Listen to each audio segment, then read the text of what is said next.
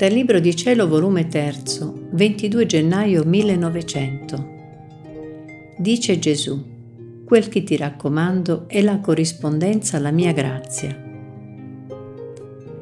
Dopo aver passato giorni amarissimi di privazione, il mio povero cuore lottava tra il timore d'averlo perduto e la speranza, chissà, potessi di nuovo rivederlo.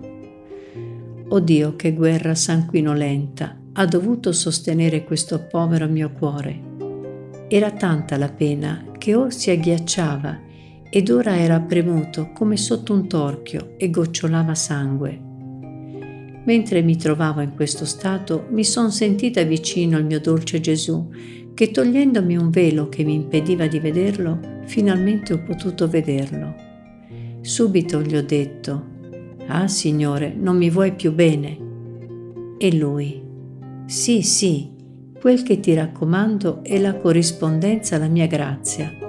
E per essere fedele devi essere come quell'eco che risuona dentro un vuoto, che non appena si incomincia ad emettere la voce, subito, senza il minimo indugio, si sente rimbombare l'eco appresso. Così tu, non appena incominci a ricevere la mia grazia, senza neppure aspettare che la compisca di dare, subito incomincia l'eco della tua corrispondenza.